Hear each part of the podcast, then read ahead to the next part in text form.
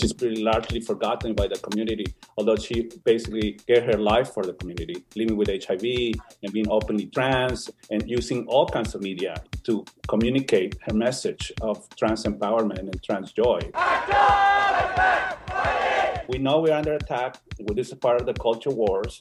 We have to find our community, and together we can fight back and act up, just like she did back in the day. We are now kick ass bitches because of Connie.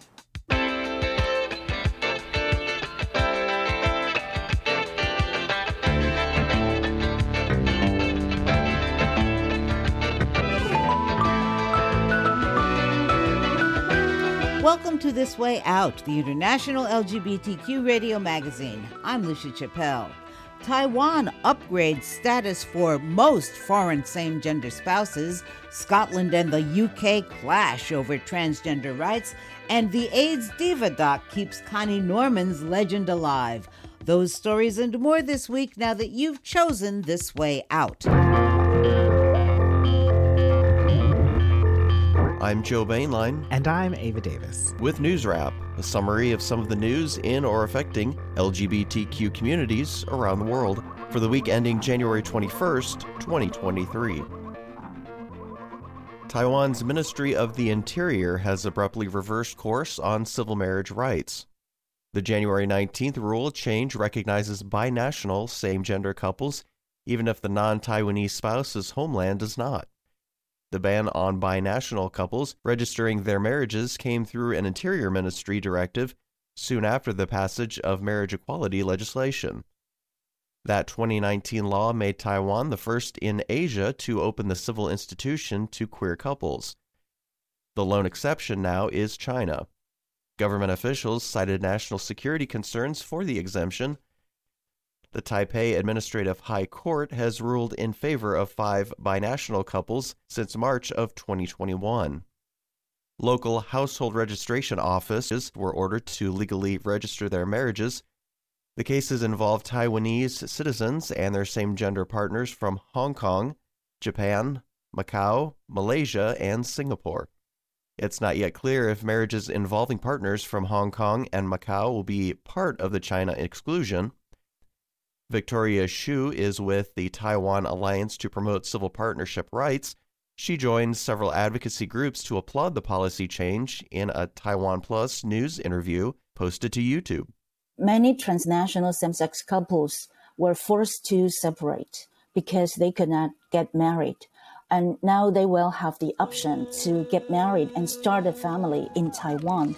Um, this is very important change in the lives of these people, and of course, a, uh, a huge progress towards equality. Activists celebrated while vowing to push for Taiwanese citizens and their Chinese partners to someday be able to register their marriages. Scotland's gender recognition reform bill is being blocked by the United Kingdom in a move that calls into question just how united the kingdom really is. British Prime Minister Rishi Sunak announced this week that his Conservative Party government would halt implementation of the law. It would allow trans people 16 or older to change their legal gender on government IDs by a simple declaration and without a previously required medical diagnosis of gender dysphoria. The bill passed in the Scottish Parliament in December by an overwhelming 86 to 39 majority. However, UK Secretary of State for Scotland, Alister Jack, cites Section 35 of the Scotland Act of 1998 to justify denying the measure its usually routine royal assent. Jackson's statement explains that he is concerned that this legislation would have an adverse impact on the operation of Great Britain wide equalities legislation. Scottish First Minister Nicola Sturgeon warns that the unprecedented action could spark a constitutional crisis. She told the UK's TV Channel 4 So, if there is a decision to challenge I think it will be uh, using trans people, already one of the most vulnerable, stigmatised groups in our society, as a political weapon, and I think that will be unconscionable.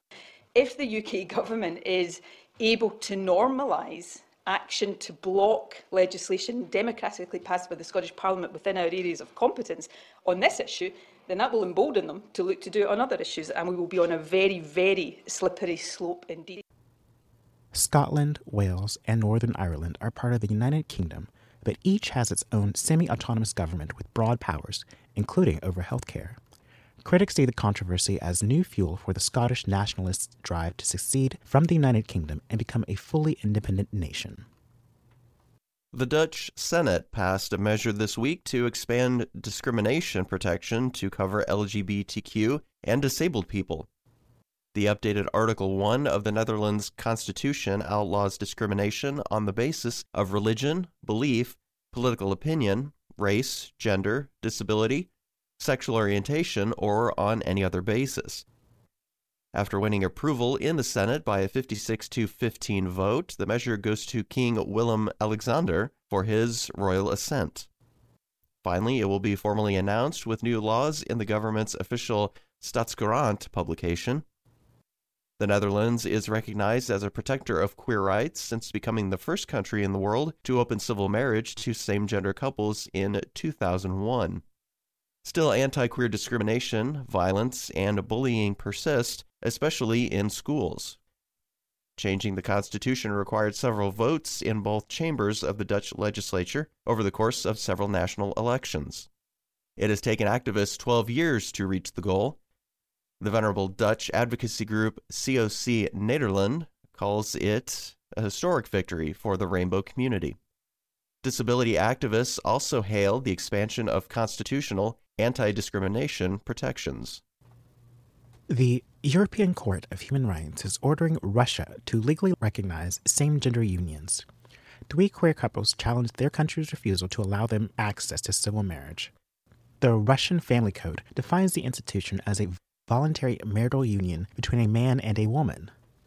The court's January 18th decision says that Russia is required to make marriage, or its equivalent, available to same gender couples under Article 8 of the European Convention on Human Rights. Russia was kicked out of the Council of Europe last year after Vladimir Putin launched his unprovoked war on the people of Ukraine. Russia withdrew as a signatory to the European Convention on Human Rights a few months later, claiming the right to establish its own laws without outside interference. It has never abided by an EU court ruling. Meanwhile, Russian agencies are using the hammer and sickle on LGBTQ related content online and in any other media under the enhanced No Promo Homo law. Several famous queer themed films have been beaten and slashed from Russian streaming services, including Call Me By Your Name and Brokeback Mountain. Lawmakers expanded the ban on the depiction of non traditional sexual relations in December. It had only applied to Russian minors and foreign visitors. A gay man has won his job discrimination lawsuit in the Court of Justice of the European Union. Freelance audiovisual editor Jakub Kwiecinski charged that Polish state broadcaster TVP cut him loose after he and his husband were featured in a video celebrating same gender couples. Based on the EU Workplace Equality Directive, the court ruled that sexual orientation cannot be a reason to refuse to conclude a contract with a self employed worker. Poland bans employment bias based on sex, race, ethnicity, or nationality, but LGBTQ workers are not protected. Right wing politicians have walked cheek by jowl with the nation's politically powerful Roman Catholic Church to quash recent legislative proposals to add queer people to those protections.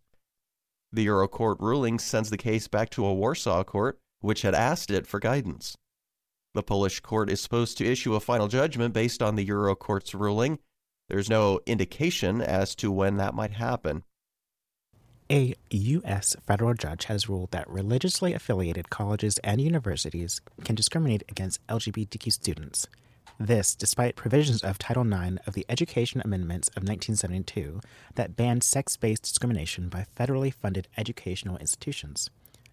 Judge Ann Aiken of the U.S. District Court for the District of Oregon sympathized with the students who challenged Department of Education exemptions from non discrimination requirements. She still dismissed their lawsuit against their religious schools. Aiken decided the plaintiffs could not prove that Congress specifically intended to be discriminatory with the religious exemptions in Title IX.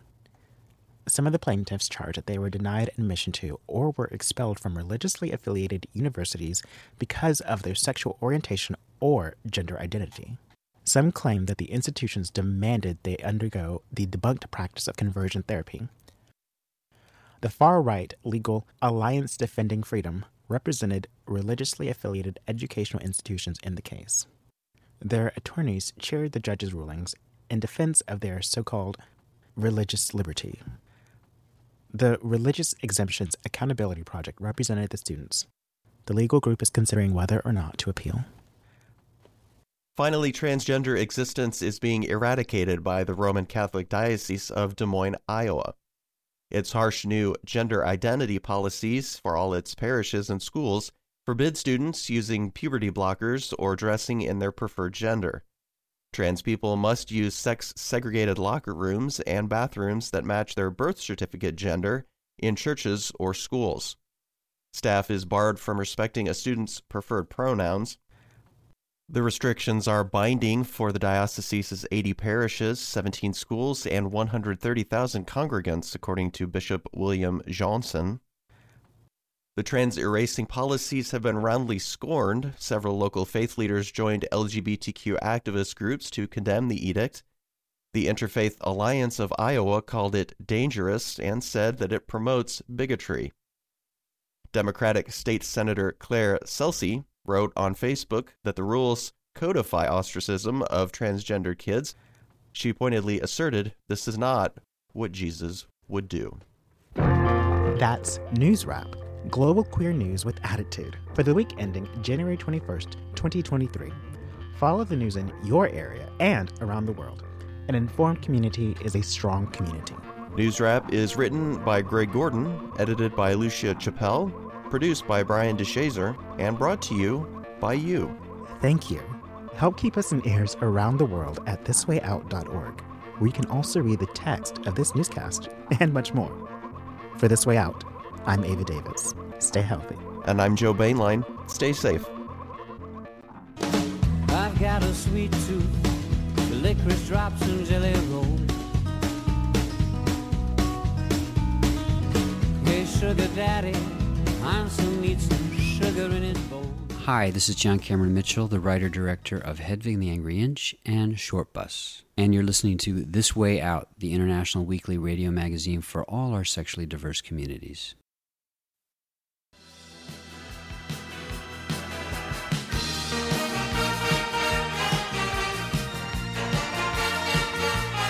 Our listeners support This Way Out in many ways. By subscribing to our e newsletter, email us at info at thiswayout.org, and through your financial contributions to our program. More information about how you can give is online at thiswayout.org. Thank you.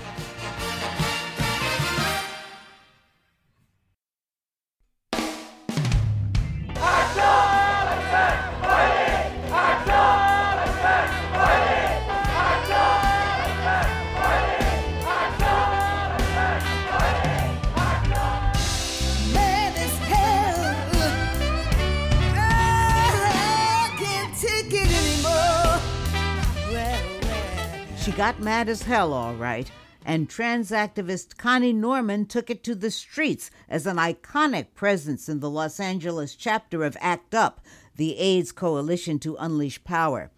A legend in her own time, her fame was fading until filmmakers Dante Alencastre and John Johnston captured her story in the award winning documentary AIDS Diva The Legend of Connie Norman. This Way Out's Brian DeShazer wanted to know how the director and the researcher conceived their project. Dante, let's uh, start with you. What motivated you to begin this film?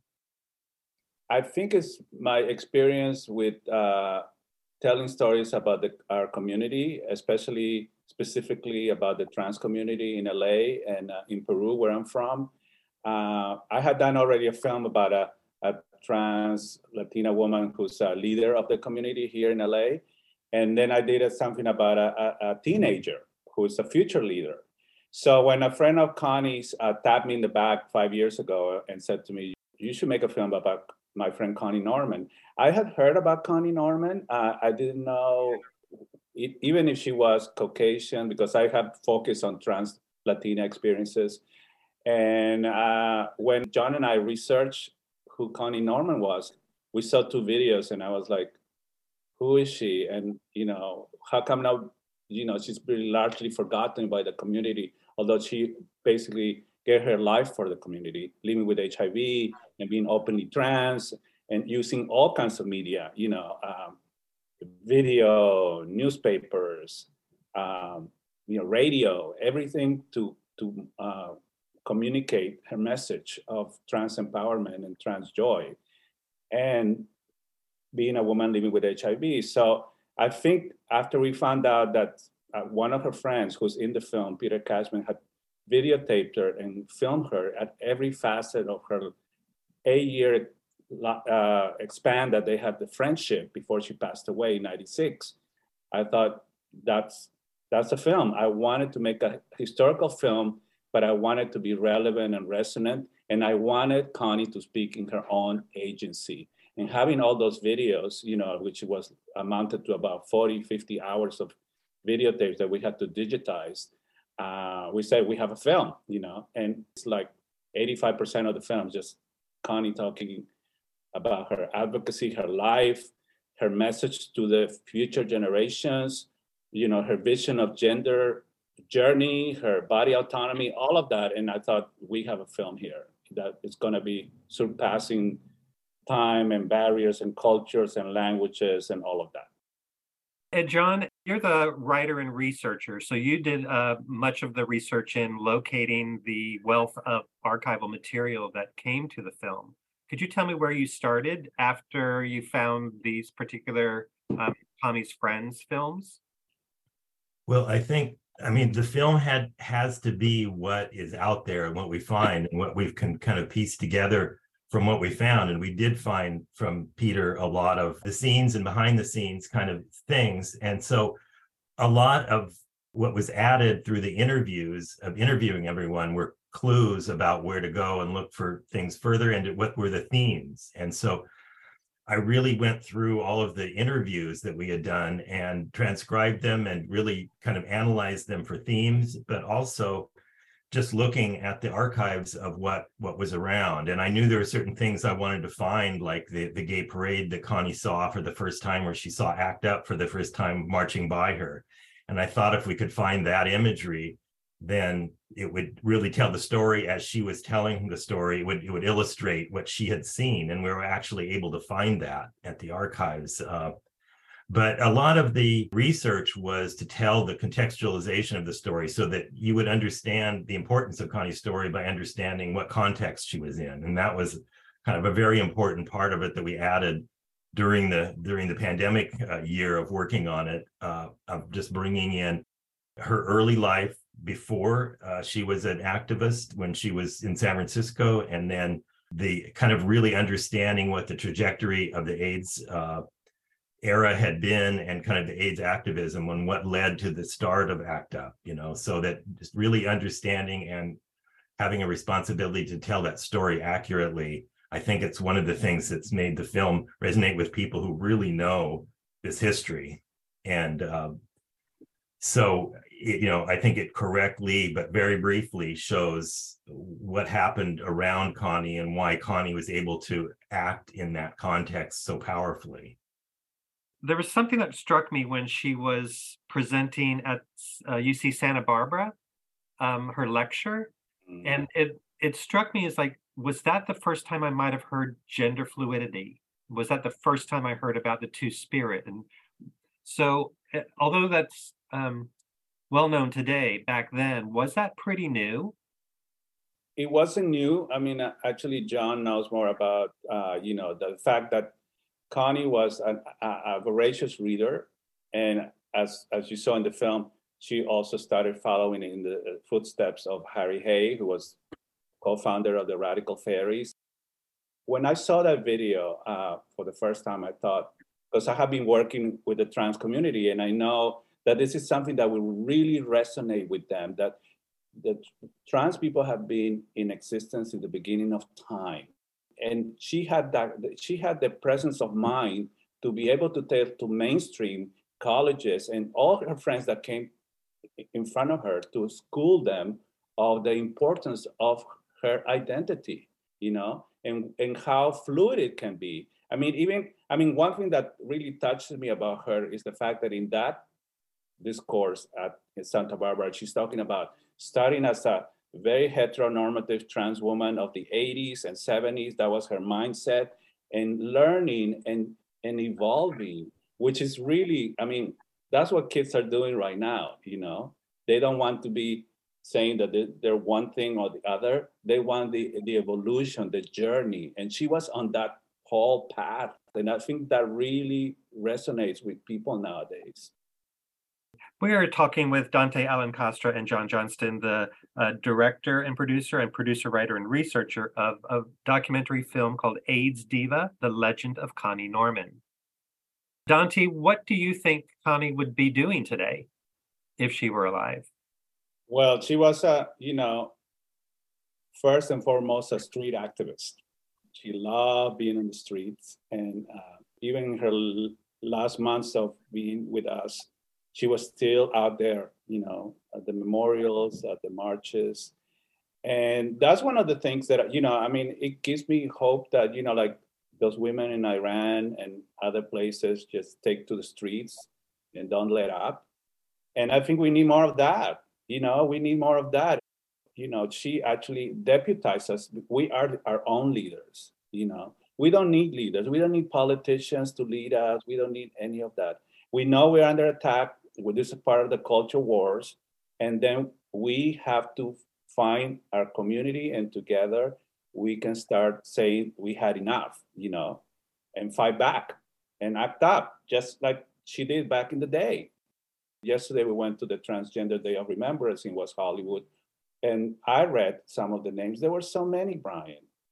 And it's only in the ones that we know about and the ones that happened in the US. You know, there were at least 40 names that we had to read of young people and women of color, trans women of color, trans men, people that have committed suicide because of you know insistent bullying you know. There was people who were murdered by their own parents you know their lovers their friends strangers. So this is it, it's almost a, an epidemic in their own right you know. And connie would be out there outraged and trying to you know incite people and galvanize people to take to this back to the streets until things change i take it as a positive that there's a film called AIDS Diva, The Legend of Connie Norman, because you, Dante, and John are using the media in a positive way to show the power of what Connie did.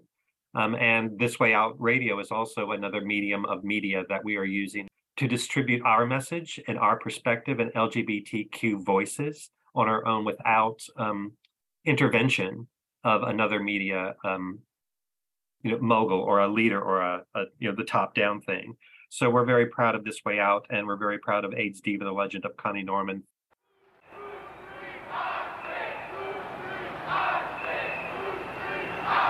Connie used every possible tool to amplify her messages. I mean, I imagine she would have a million Twitter followers today. I'm going to be talking about it with the rich heritage and the culture of the gay and lesbian community. She was very caring. She was extremely funny. Why is it that heterosexuals have lives and gay and lesbian people have lifestyle? Right. I think it's queer lives, honey. And she was very angry. That was the night when we had experienced the most extreme betrayal by the governor of this state, and under those circumstances, I can understand. The quality that she had that was so distinctive and that got to people was her honesty. Just blatant honesty. We have sensationalized the issues of AIDS because it's connected to our sexuality as human beings. And we've done a lot of finger pointing. I want to take some of the finger pointing away. Connie had to learn the language of government, the language of bureaucracy, the language of regulation, the language of lawyers and doctors and healthcare workers in order to communicate with them as somebody living with HIV and AIDS. Connie was just relentless in fighting for future generations. To my congressman, I would say you vote wrong and you won't win again if you don't start showing some leadership. There is a link through time between social movements for progressive change. She would get a hoot out of who we are today. We are now kick ass bitches because of Connie. I know it's a big crowd, but I need all the drag queens, all the butch dykes, all the leather dudes and leather dudesses that can get up here to get up here. Listen up, Pete. I am a transsexual with HIV disease. I'm an ex-drag queen, ex-drug addict. I get it, I got it, and I'm dealing with it.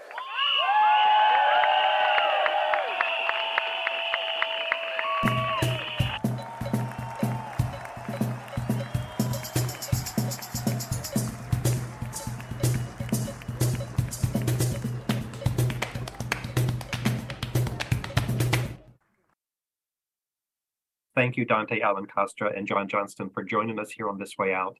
And good luck to you with your film. Uh, where can people find it to um, view it?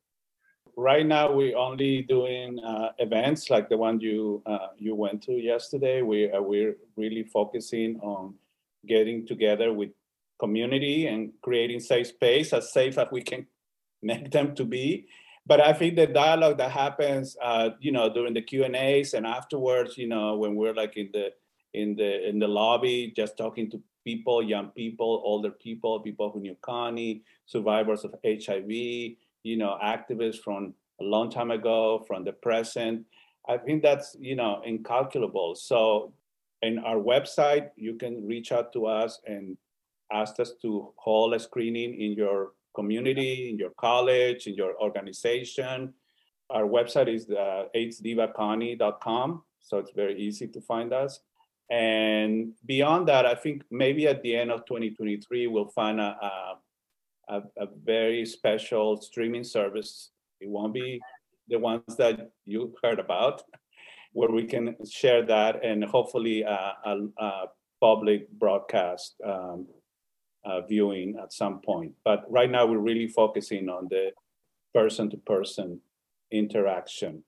Right. Taking it into the communities and showing it and then having in, uh, community engagement is part of the process of, of the film and the activism that both of you are doing and also following in the footsteps and on the shoulders of Connie Norman. So Dante Alencastre and John Johnston, the director and producer and producer, writer, and researcher of AIDS Diva, The Legend of Connie Norman. Thank you so much. I'm Brian DeShazer for This Way Out.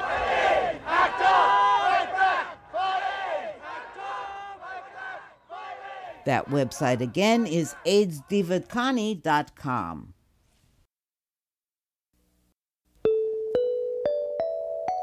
Thanks for finding This Way Out, brought to you by the nonprofit Overnight Productions. News Wrap was reported this week by Joe Bainline and Ava Davis. It was produced by Brian DeShazer, who also produced our featured interview. The Kinks and Nona Hendryx performed some of the music you heard, and Kim Wilson composed and performed our theme music. This Way Out thanks Margaret Roberts and Richard Merck and Brad Payton of Silicon Valley. This program exists with the critical support of all our listener donors. Thank you. Look for This Way Out Radio on social media, email us at info at thiswayout.org, or write to us at P.O. Box 1065, Los Angeles, California 90078, USA. For coordinating producer Greg Gordon and the entire This Way Out crew, I'm Lucia Chappelle. Thanks for listening free online at thiswayout.org or wherever you get your podcasts and on WIUP Indiana, Pennsylvania, Radio Phoenix, Internet Radio Phoenix, Arizona, CFMH St. John, New Brunswick, and a wide array of community terrestrial and internet radio stations around the world, including this one. Stay healthy, stay safe, and stay tuned, y'all.